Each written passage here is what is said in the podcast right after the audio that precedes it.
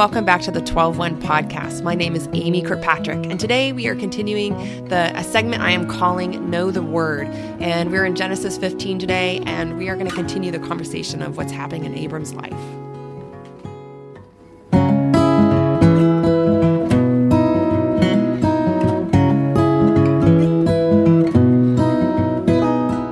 Guys, welcome back to a segment that I am now going to call Know the Word. We've been walking through Genesis uh, from starting at 12, and now we're actually on 15 today. And I wanted to kind of change things up a little bit as I'm going through these episodes, I'm learning more and more about what fits me, but also what I feel like you guys might want, as well as what God is leading. And so, anyway, I'm going to switch this up a little bit because uh, if you know me or if you're one of my students from way back when, you know that I have a mad, mad passion for each and every single person uh, that I teach uh, to have their own Bible and to know it front and back. Uh, and so, I truly believe that you need to be reading scripture. And so, in the past, what I've been doing, I'd be reading a passage and then would discuss and then read a passage and discuss. And I decided that um, that's too much on me. I, I want you uh, to either read the passage and then listen to this podcast or listen to this podcast and, and get into word yourself because here's here's what I keep reminding myself is that as you read through um, the temptation of Jesus, uh, you will hear that the devil knows Scripture. He has Scripture memorized, and that he will use it against us. And so we need to know our word. We need to know the words of of God that He wrote down in these books, um, just as well, so we can battle against him, and so we don't become.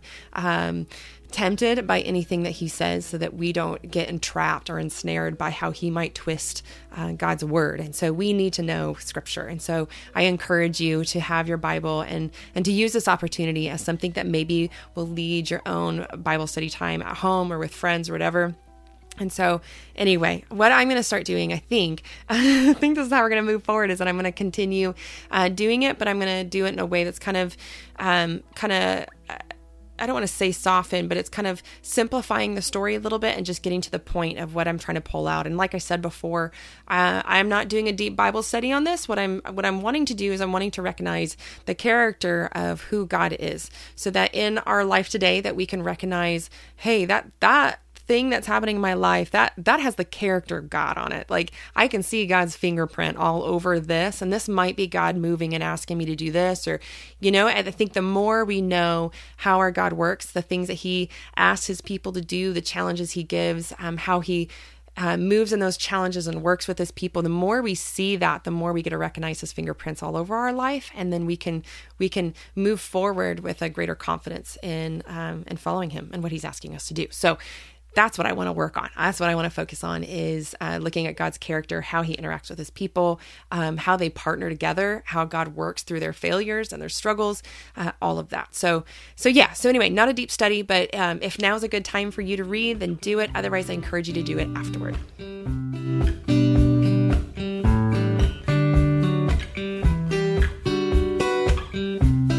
All right, so starting in 15, Genesis 15, uh, like I said, I'm going to paraphrase, but when we start at the very beginning, we got to actually go back a little bit and remind ourselves of what just happened.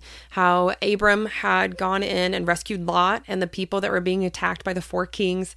And he went in and had all the provisions brought back and all the people brought back. Lot was rescued, uh, and how he refused to take all the provisions because he didn't want anybody else to be able to claim that they made him rich. So that's what was in 14. And then immediately after that, what ends up happening is God uh, comes to Abram in a vision and just basically tells him, uh, Don't be afraid. I, I am your shield and I am your reward. And Abram just kind of pauses, and you can kind of almost read it in there uh, his frustration. And obviously, there's been some years that have already passed since the promise has been made to them or to him. And he just says, "How can that be true? I don't even I don't even have a son. You haven't given me a child. This the servant of mine that isn't even my own blood is going to be my heir." And you can almost hear him putting his plight out before the Lord of how can you keep promising me these things right and never delivering you you haven't you haven't given me what you've promised me yet, right? And and then we just hear the gentleness of God's voice come in and he says, "No, no, no. You will have a true son, a true son of your own blood and he will be your heir."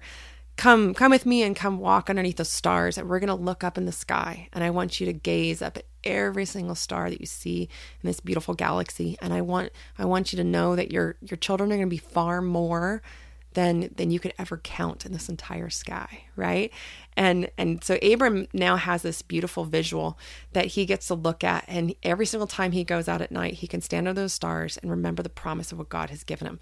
Now there are several different times in scripture where god blesses somebody with a visual that they can see on a daily ba- basis something that will constantly encourage them. Like david is given goliath's sword um, at one point. And so david you know as he's the most discouraged he could possibly be he is given the sword that once used to be Goliath and so that he gets to walk around with that and and realize you know the, the realize that God was his deliverer once and he would do it again. And here Abram is going to have the reminder of the fact that the Lord is going to answer his promise that there's a real promise and that he can look in the stars and be reminded of that. And it's the same thing with the pillar of cloud right? So every time those Israelites woke up they stand up and just walking out of their tents are like okay the Lord is with us. I I am reminded of that every day and so God is so good to continue to remind us. And, and you see people struggle with that reminder all throughout scripture that even though the cloud is there, the Israelites still doubt his presence, right?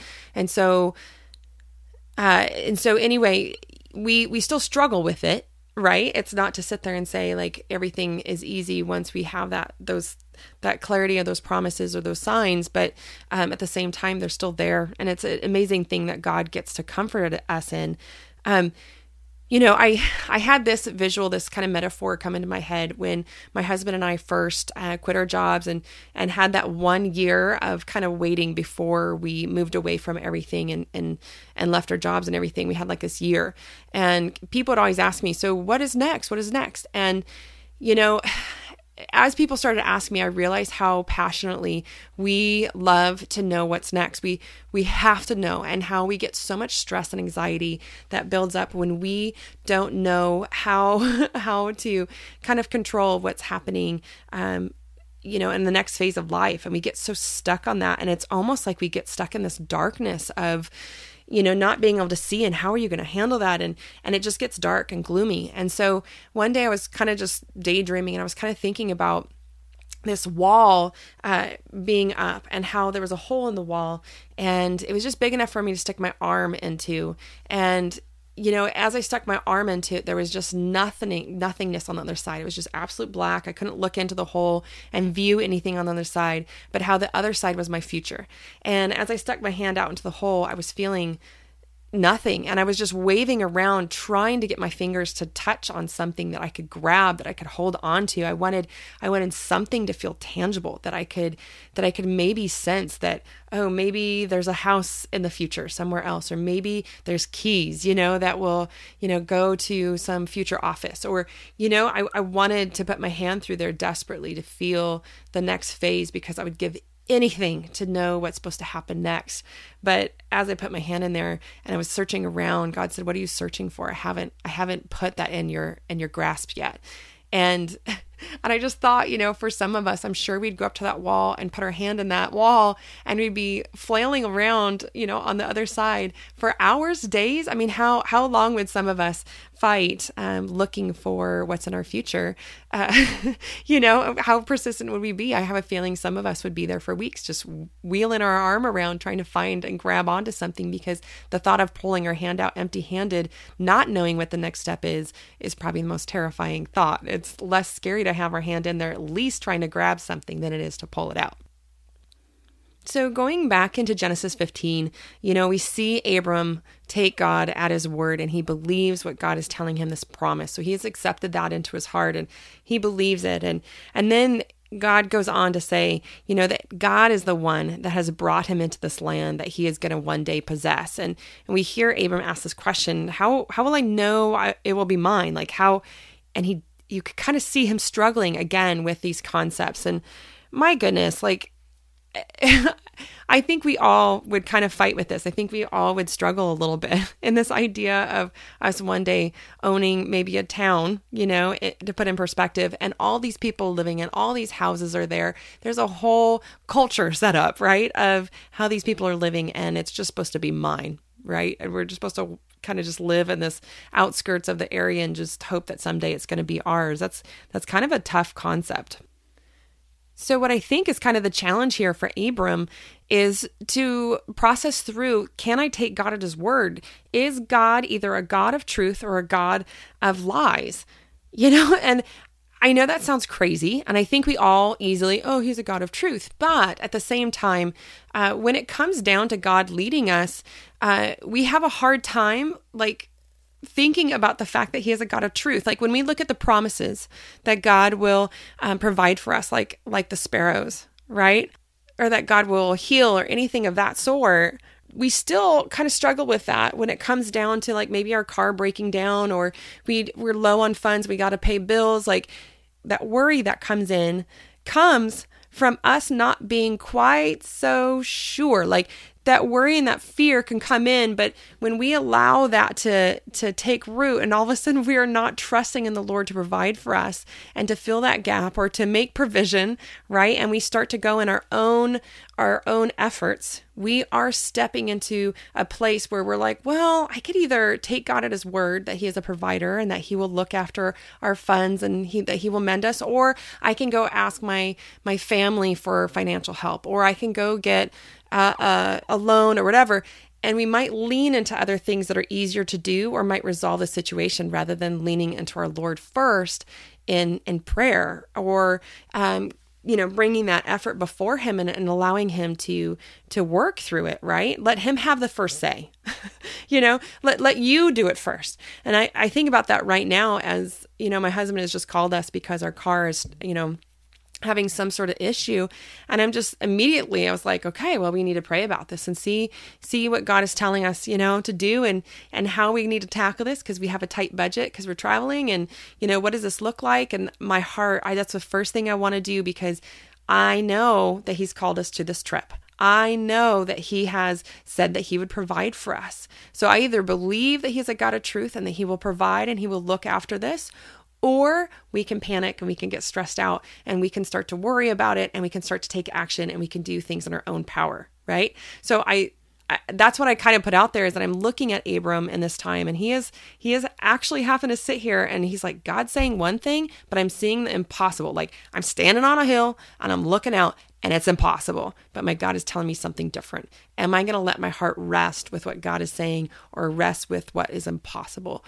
Uh, that is something that's just a, that's a hard thing. And i don't know if any human will ever fully settle and just say oh yeah i just don't worry about it anymore. Or i'm you know i'm never struggling that anymore. I think we'll always have to remind ourselves that we have a god of truth.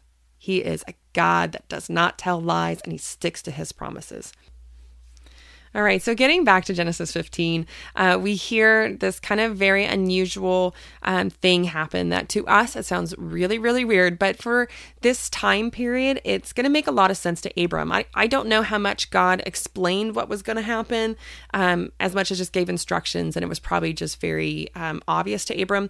But anyway, God asked uh, Abram to grab a three year old heifer, a goat, and a ram, as well as a dove and a pigeon. And he was supposed to take the heifer, goat, and ram and divide them in half and then uh, display them out so that the two halves were kind of like facing each other or opposite of each other. And we see this happen and uh, you know as i kind of did research on it we know that um, ancient covenants um, back in the day about around this time period what would happen is two people that were making a contract they would take the animals and they would divide them out and, and they would walk uh, between the the parts, and that would signify a contract or um, a covenant being made between two people. So, you know, as soon as Abram's kind of hearing about what God's asking him to do, I'm, if God hasn't made it clear already, he's probably processing, going, "Oh, God's God's going to make a covenant with me," you know. So, um, there's got to be that acknowledgement to us. It sounds kind of wildly weird, but but we hear that af- after Abram did that, there's some time has passed. We get little clues in the way that the it says that birds have come down and started to feed off the carcasses, and that Abram had to go and shoo them away. And so there's this waiting as well as we're kind of getting this time uh, stamp of knowing that the sun is starting to set, and eventually it has set. Um, and so we don't know why necessarily that God has waited and that there was this pause, but he does. And as the sun starts to set, um, Abram falls into a deep sleep, and this thick, dreadful darkness comes. And then, as the sun has completely set, it's dark, and this this dark smoke appears with a fire pot and a blazing torch that passes in between the the two sides of the animals. And we we know that Lord has made a covenant with Abram, and He says, "To your descendants I give this land." And He names all these these cities and these towns that are filled with people that have all their houses and and have their their these places completely established and that someday they're going to be gone and they are going to belong to the descendants. Can I just say how good is our God? How good is our God that He would hear the plight of Abram, hear, hear his heartache, know that he is struggling, and do something so dramatic as make this covenant with Abram so that he has something to hold on to, that he can that he can experience this thing with the Lord and be able to take it into his heart. And I want to point out the fact that this isn't a, a covenant between Abram and God, that that what happened here was that that uh, God passed in between the two parts, not not Abram. He wasn't part of this. That this covenant is coming from the Lord, and this is the Lord's um, gift of saying that you you don't hinge on this at all in any way, shape, or form. This is between myself and myself, and I am going to give this to you. So this is my promise that my I can't fail this. Like this is my covenant that I'm gifting to you. It doesn't hinge on you. And so at this point in time, we see that Abram has been waiting 10 years, um, and it's going to be another 15 years before uh, he is going to have his very own child that will be this descendant that God is promising. And and then no doubt waiting is by far the hardest part of this. That that is the struggle that Abram is fighting with the most. And and I want to I want to kind of put it out there. Um, you know, the the waiting game is a thing that I think every person would struggle with the most most, of course. Um, but I want to ask, you know, with him being right here at year 10, um, maybe even before before this covenant, let's just say it's just a, a week before this covenant. Um, and he had maybe hasn't heard from God in a while. Maybe it's been two years before he's heard, since he's heard a promise, um, and he's just waiting and waiting and not hearing anything. Um, this is something I've had to work through in my own mind, and and maybe this might help. But hopefully, it makes sense. But if at year ten, um, is God still working in this promise? Even though Abram hasn't seen anything happen, I mean, he even says, "You haven't given me a child." you know, your promise is great, but you haven't you haven't even done anything yet. Um, can we can we in the middle of our our waiting game, whether that be you know maybe illness and we're we're you know uh, dealing with cancer and we're waiting to see if we're going to be able to fight it off or maybe it's waiting to have a child because your spouse and uh, you are having a hard time um, getting pregnant, or maybe it's waiting to see what college you're supposed to go to and you're getting antsy. But in the middle of that, you know, is God working? Is he still working even in the middle of it? Because I think a lot of times we hear nothing, we see nothing, we see him not guiding, guiding, and we're like, he's he's not doing anything. He's not doing anything. When we don't see the trillion of little things that he is developing and building and working in all around us in our lives and other people's lives to help prepare what the scene is. Like we we know that you know what the end story is for Abram that he's going to have a child and that uh, you know we know that he's going to have descendants and we know the story, but you know at the very end of this, but in the middle of it, you know in that wasteland, what what feels like a wasteland of waiting, you know we often think that God's not working, but I want to argue are we not waiting long enough? You know, are we not patient enough? Are we are we expecting him to act right away at year 10 when year 25 is really the one that, you know, God has planned for him? You know, and I think that's kind of a hard thing um is is God good enough to wait? Are we are we willing to sit in that like knowing that it's uncomfortable and we're probably getting pressure all around us from every which way telling us that we need to take action and make you know, changes or do something, are we willing to sit in the waiting? oh, the last part I want to kind of challenge a little bit is what if God used time to develop our faith, perseverance, trust, and long suffering? Can we look at the waiting game as a tool, as a way that God is helping us to lean into Him rather than leaning into our flesh? Can it can it be something that's actually, even though hard, maybe a really beautiful way that God um, helps us to surrender and and submit and and come into His presence and trust in Him and rely on Him. Right? There's a lot of shaping that can happen within the waiting game, and I've I've just noticed from experience in my own life that the more that I sit in the waiting and I'm willing to sit there and allow time to evolve, um, the more I don't. It's not as painful, but the more I ache over the waiting, the more I stress over it, the more it seems to be hard, and the less I see God working. I see God working a lot more when I'm being patient and I'm I'm willing to sit in it.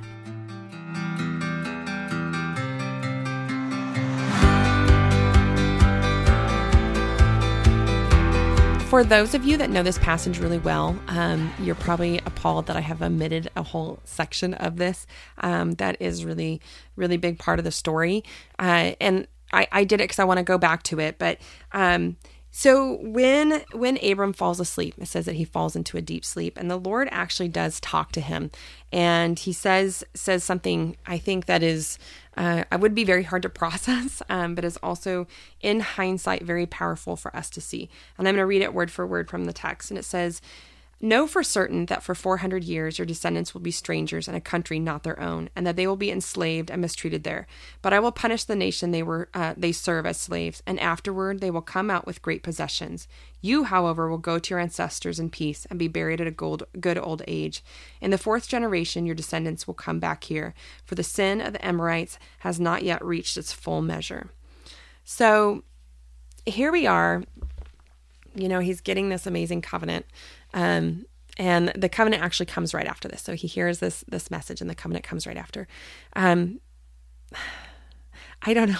this would be such a hard thing. This waiting game of trying to, you know, hope for this child that's to come, for all these descendants, you know, standing under the stars, or when God asks him to walk through the land and envision, he's got these these beautiful visions of what is to come, and instead he hears about how his descendants for 400 years are going to be um, brutally enslaved. that they're going to be suffering for 400 years. Um, and I, I love the part though where it says that God is going to wreak havoc on um, the people that enslaved them and that they're going to leave rich. And I, you know, I don't know if you've made the connection, but this 400 years of enslavement is when they are in Egypt and when God comes and fights against Pharaoh and rages war on Pharaoh for enslaving his people. And then all he uh, God at that time has all of the Egyptian Egyptians give all of their their treasures to the Israelites. So as they leave, they actually leave with all this beautiful gold and treasures and basically money, right? They have all these these possessions, and it, it's spoken here before the child is even born that will be Abram's descendant. God is already telling him about the story of the Israelites and the the the process of taking them out of G- Egypt and giving them freedom and even down to the possessions that they'll have, right? That's the power of our God. That's the power of our God. That that Abram is sitting in year 10 feels like nothing's happening. You've never even given me a child, right? And he's talking to the God that is literally telling him that his descendants will, you know, what will happen for 400 years and exactly how it will go down, right? That's the God we're talking to. That's the God that we get we get frustrated with as if as if he's not aware of what's happening in our life, yet alone our descendants 15 times down the road, right? Um, so it's it's just such a beautiful thing to be able to read in Exodus and study Exodus and hear those stories and to know that God spoke it. God spoke it way back in Genesis 15.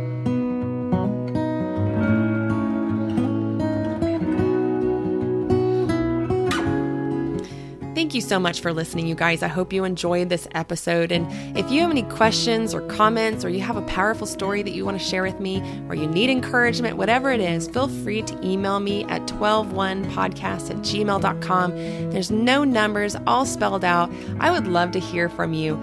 Thank you so much for listening, you guys, and I hope you have a blessed day.